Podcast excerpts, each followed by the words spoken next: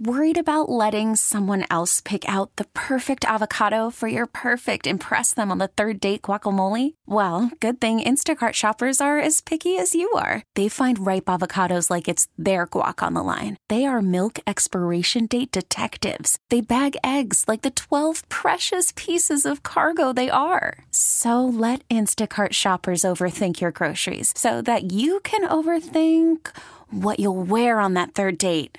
Download the Instacart app to get free delivery on your first three orders while supplies last. Minimum $10 per order, additional term supply. Presented by T Mobile, the official wireless partner of Audacy Sports. With an awesome network and great savings, there's never been a better time to join T Mobile. Visit your neighborhood store to make the switch today. Jody Mac Kang with you. Uh, yes, I did mention my next guest, one of my favorite NFL insiders. He's only been following the sport and the game for decades, and he's been coming on my show for the same length of time. Russell Baxter from Fansided ProFootballGuru.com, my guest here on CBS Sports Radio. Happy New Year, Russell. Well, Happy New Year to you, sir. How have you been? I've been fine. What are we, about 15 days into the new year? The wife still hasn't kicked me out, so I guess I'm ahead of the game. Uh, you're absolutely correct. And, and um, you know, it was a diff, 2020 was a different kind of year. And uh, what have we, uh, 17, 17 days? Well, we just turned midnight, so it's, right. it's the 17th.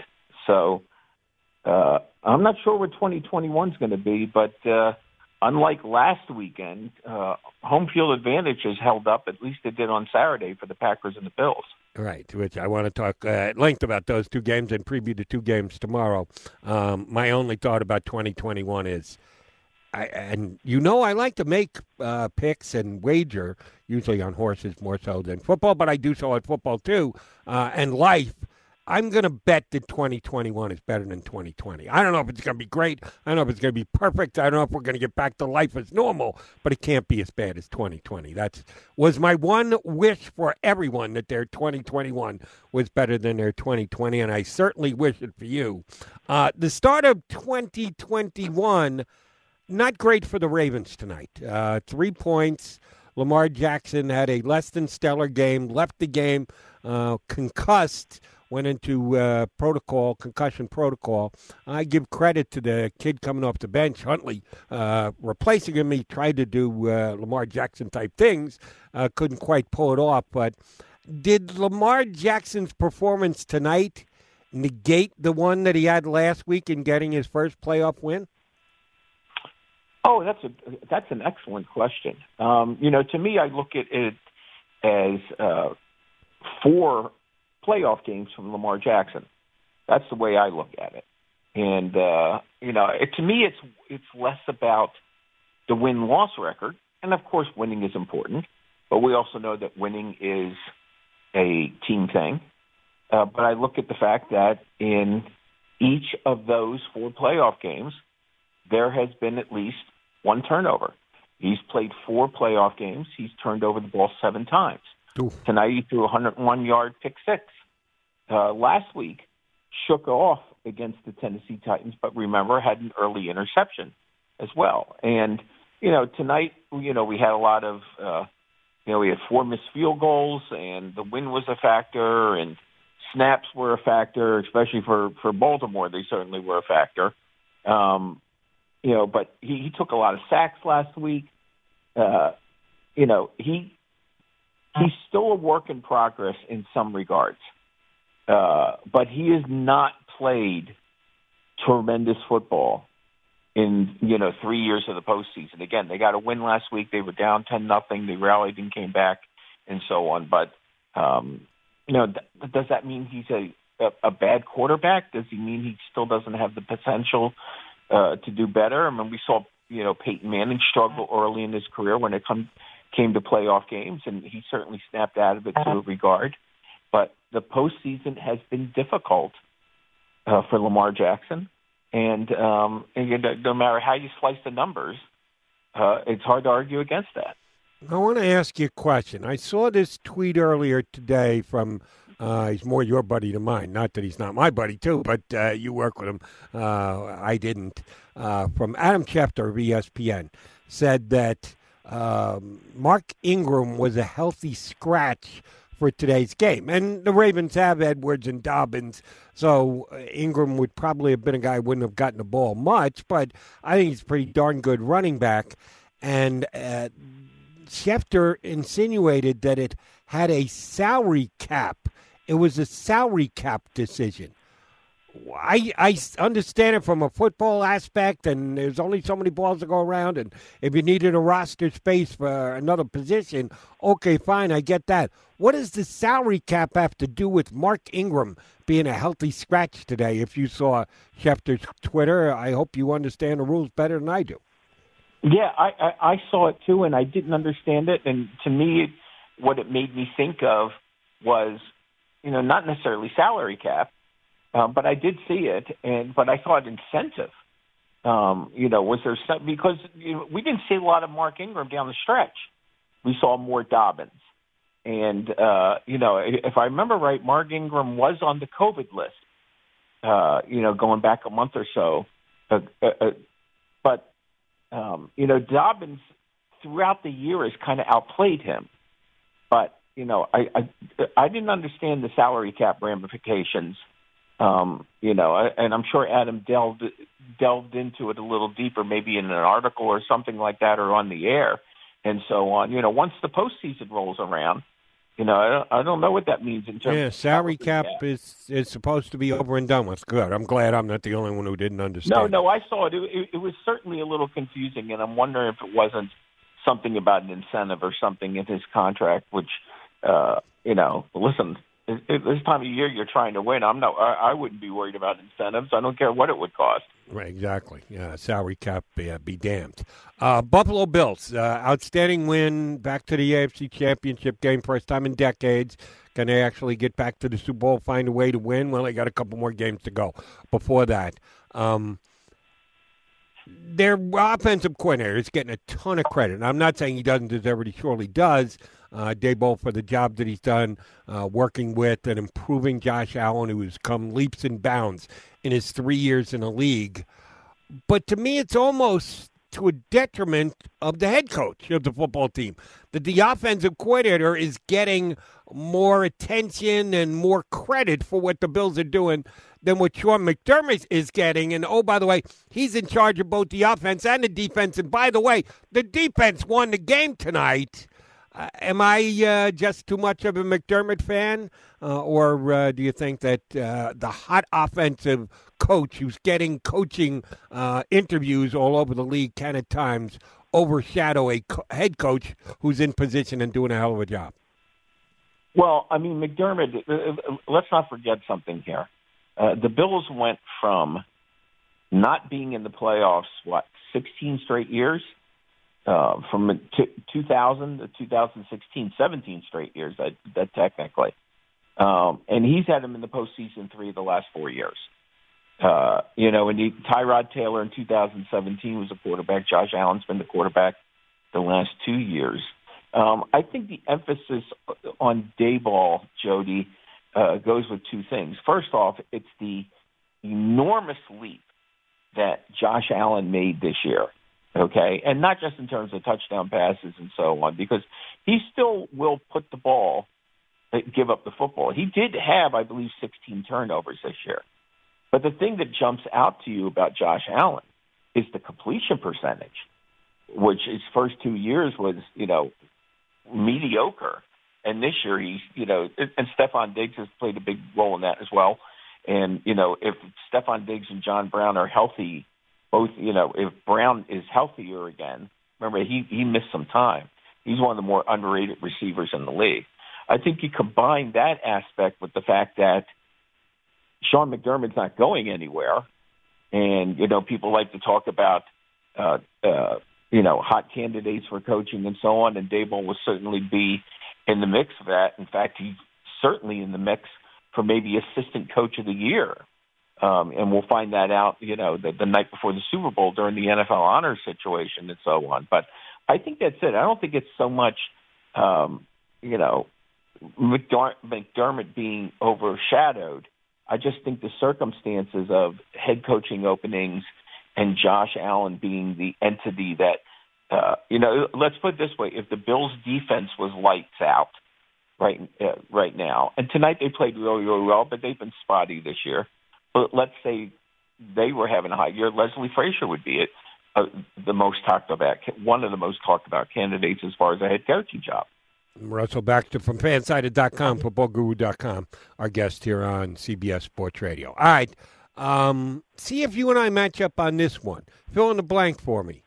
The Packers are advancing to the A- NFC Championship game because of their victory over the Rams today, which came about because fill in the blank. What was the main reason that the Packers beat the Rams today? Balance on offense. Uh, that they were able to run the ball successfully. They did, and, and they did it with Aaron Jones and Jamaal Williams and a smattering of AJ Dillon. Um, and you know, Aaron Rodgers throws for nearly 300 yards. Uh, I believe it was another game in which the Packers didn't turn over the football. Uh, what were the finals? They outgained. They nearly doubled the Rams in terms of was it 484 to 244 in terms of. I, I just think the versatility and the balance of the Packers offense, which didn't exist for a couple of years, more than a couple of years, uh, with Mike uh, with Mike McCarthy. Um, and you know that war on the defense, and and you know Aaron Jones was asked to carry the team. Aaron Jones is not. I'm sorry, Aaron Rodgers is not carrying the team these days. He's having a big year because they're able to play complementary football and be able to do thing, a lot of different things. I mean, I think if you now include tonight's playoff game, Aaron Rodgers has played 17 games. He's thrown 50 touchdown passes and five picks. That's not just because of him. And, and, and he's completing 70% of his passes. You know, but he's got weapons. He's got more than one running back in, in the backfield. He has a tight end again. That Robert Tonyan has been a, a major find for them. So I, I, I think they did what they did with the Rams because, you know, the the team that gave up the fewest yards in the league and the fewest points in the league didn't know if they had to stop the run or stop the pass. Yeah, Tonyan made another huge play again today. Somehow he didn't get named to the Pro Bowl. And I know they're not having a Pro Bowl. It's the virtual Pro Bowl. Yeah. But Engram of the Giants somehow got named to the Pro Bowl as the second tight end uh, when he had one touchdown and Tonyan had 10. Makes no sense whatsoever. I, I agree with everything you said. You're probably more right than I am. But I do want to add this to the mix the Rams came in as the best defense in the NFL, uh, whether you regard it by points allowed or mm-hmm. the yards. I think they're first in one and second in the other, but you combine the two, they're certainly the best defense in the NFL prior to today's game. They got no pressure on Aaron Rodgers, none. Now, I know Aaron Donald was probably not at 100%, but what was the excuses for his other teammates? Whereas the Packers sacked Jared Goff four times today Aaron Rodgers was not only not sacked once, I don't even know if he was touched. He still wasn't touched on the touchdown run that he made where he pump faked the guy into next week. Uh, but the the defense of the Rams was a no show today, and the Packers defense was uh, in Goff's face all day long. And I thought pressure on the quarterback was a huge factor in today's game. Well, again, complementary football. Uh, this is uh, a, a team that can win various ways now. And uh, you know, for for most of the season, Aaron uh, Aaron Rodgers was very very well protected. He had that you know weird second half against the Carolina Panthers. That Saturday night game, I think he was sacked five times in the second half. I think uh, the Packers, when it was all said and done, wound up giving up 21 sacks, which is still a pretty respectable total.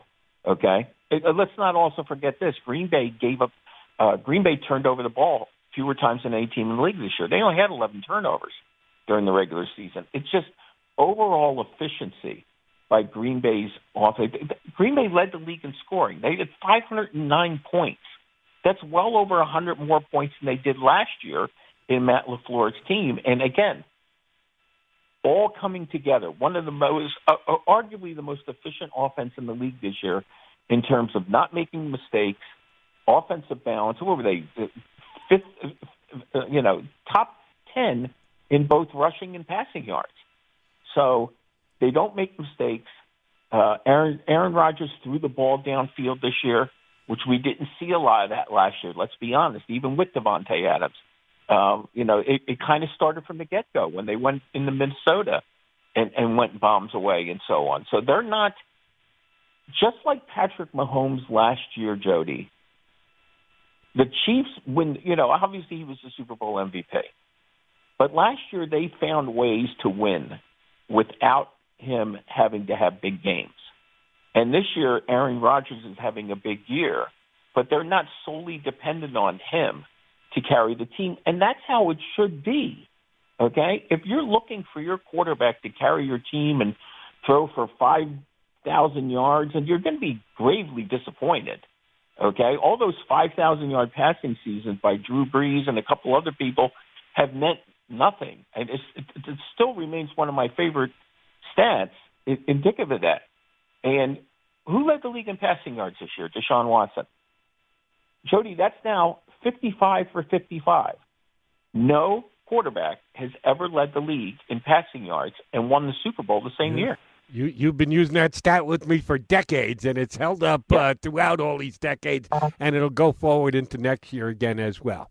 All right, uh, let me get a uh, couple thoughts from you on both of the games to be played tomorrow. Russell Baxter, my guest here on CBS Sports Radio. Uh, the Kansas City Chiefs went seven and one in the second half of the season. They were only lost last week to the Chargers when they basically went with the JV. They had already locked mm-hmm. up home field advantage. Prior to that, they had all, won all seven games.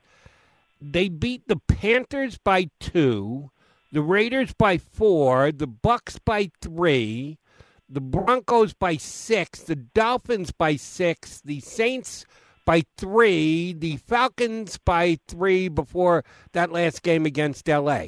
They were actually 0 for 8 against the spread in the second half of the season, but they won seven out of eight games and they didn't even try in the one that they lost at the end. Is there any concern for the Chiefs going into tomorrow's game that, you know, we weren't nearly as impressive a team in the second half as we were in the first half? You know, it's real. this just popped into my head, Jody. Um, the Kansas City Chiefs would not have made the, the college playoffs, but they wound up with the best record in the NFL. How do you think? Does that make sense? No. No. Oh, because they weren't impressive enough. They didn't get enough uh, beauty pageant points. Enough votes because they weren't impressed. Exactly. Oh, okay. All right. I see where you get. Okay. Well, here's what I do know. Even with that loss to the Chargers, in which they sat a lot of people and so on. Um, let me do the math real quick. 23 and 2 in their last 25 games. Okay?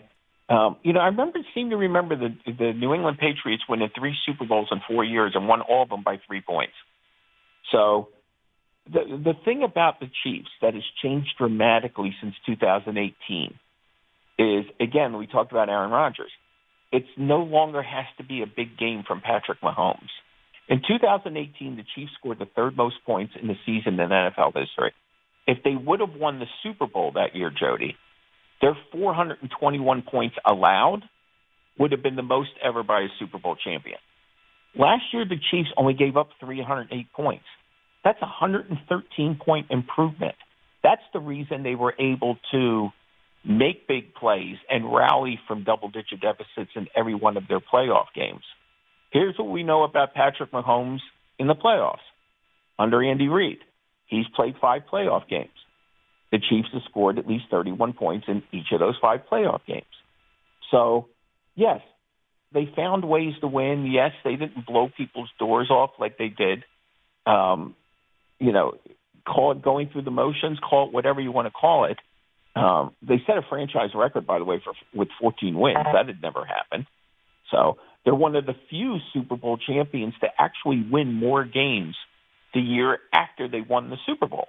Oh. So, and, listen, and that's, on, on and that's with the tanking the last one the of the Browns have probably been more impressive than the Chiefs have been.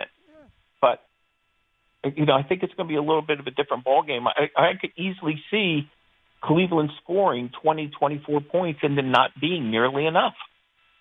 From a very unobjective position of a Jet fan, uh, I know that Clyde Edwards Helaire is questionable for tomorrow. Mm-hmm. Tell me Le'Veon Bell isn't going to go nuts and get the Kansas City Chiefs into a uh, back to the AFC Championship game. I don't know if he necessarily goes nuts because of the way you beat Cleveland is less about running and more about throwing. Okay, and I don't say that because Ben Roethlisberger it with 500 yards last week. Okay, um, you know we saw it when the Browns, uh, you know, kind. I don't want to say came apart, but they couldn't stop Lamar Jackson from throwing the football on that Monday night. Okay, remember remember the Browns had a two game stretch, Jody. Okay, and listen, hats off to the Browns. Eleven wins is the most since they came back in the league in in 1999. They've won 12 games. Okay, um, including the playoff game. They hadn't won a playoff game since 1994, which is the old regime. But remember that two week stretch against the Titans and the Ravens. They won, they beat the Titans. They scored 41 points and won the game by six, 41-35. The following week, they scored 42 points and lost at home to Baltimore. So the way you beat the Browns, even with Myles Garrett there, is to attack them and attack them deep. Okay, because their deep passing defense is not very good. And who's got the fastest set of skilled people in the league, including the tight end? That's Kansas City. Yeah, I think we're looking at a high scoring game. All right, it probably won't be as high scoring in the NFC matchup between those two elder gentlemen who can both still play a little bit and will be in the Hall of Fame someday Brady versus Brees. Um, they did match up twice this year, and Saints walked away with a victory both times. Uh, handily the first time, easily the second time, 34 to 3 in week number nine. Do you put any stock in the it's difficult to beat a team three times in a season, or do you believe if I've already beaten you twice, I'm I'm raring to take my shot a third time? Uh, you know, I, I've told this story. You know, I I heard it said when I was at ESPN. I heard it said. Um, I can't remember who originally said it. Um, so I decided to check it out. And you know what? It's factually inaccurate. Let's let's, let's throw that out for the for the get go. Okay. Um, it, it, beating a team three times in one season. By the way, playing it three times in one season goes back to the 20s, um, even before there were playoff games. But we'll, we'll spin it to the modern day, Jody. Um, coming into this year, there have been 21 occasions um, in which a team swept a team during the regular season and then played them in the playoffs. In 14 of the 21 instances, the team made it a three-game sweep. Right. Okay. By the way, the last team to do this was the Saints. They beat the Panthers three times three years ago. Okay, including the wild card playoffs. Here is a little bit of irony. The last team to sweep a team in the regular season and then lose to them in the playoffs, obviously at home, were the 2007 New York Giants, who got swept by Dallas and then beat Dallas in the playoffs. And what did the 2007 Giants go on to do? Beat Tom Brady and the Patriots in Super Bowl 42. Right. Uh, there is some irony there. And I had heard that stat earlier today, and I used it in the show earlier when a Tampa caller uh, fan called in and said he thinks the Bucks are going to kill the Saints. I said I don't know how you can make that statement. They might be able to win. Uh, I think it's mm-hmm. going to be a close game. I think it could go either way. But how uh, when you've lost twice, one of them being a blowout, you predict a blowout going your way when, as you just uh, properly stated, 66% of the time, yeah, the team that's already won twice finds a way to win that third time as well. Um, is there a coaching advantage in that game for your uh, from your perspective, Payton against Arians? Has somebody got a leg up in the coaching matchup? I don't necessarily think so. I mean, this is a different Tampa team. Um, you know, because Antonio Brown, uh, you know, has got more involved in the offense. I believe when they played each other on that Sunday night in Tampa, I think that might have been Brown's first game uh, with the Bucks. But to me, again, let's go back to defense. And as good as Tampa's defense can be against the run, very susceptible to the pass.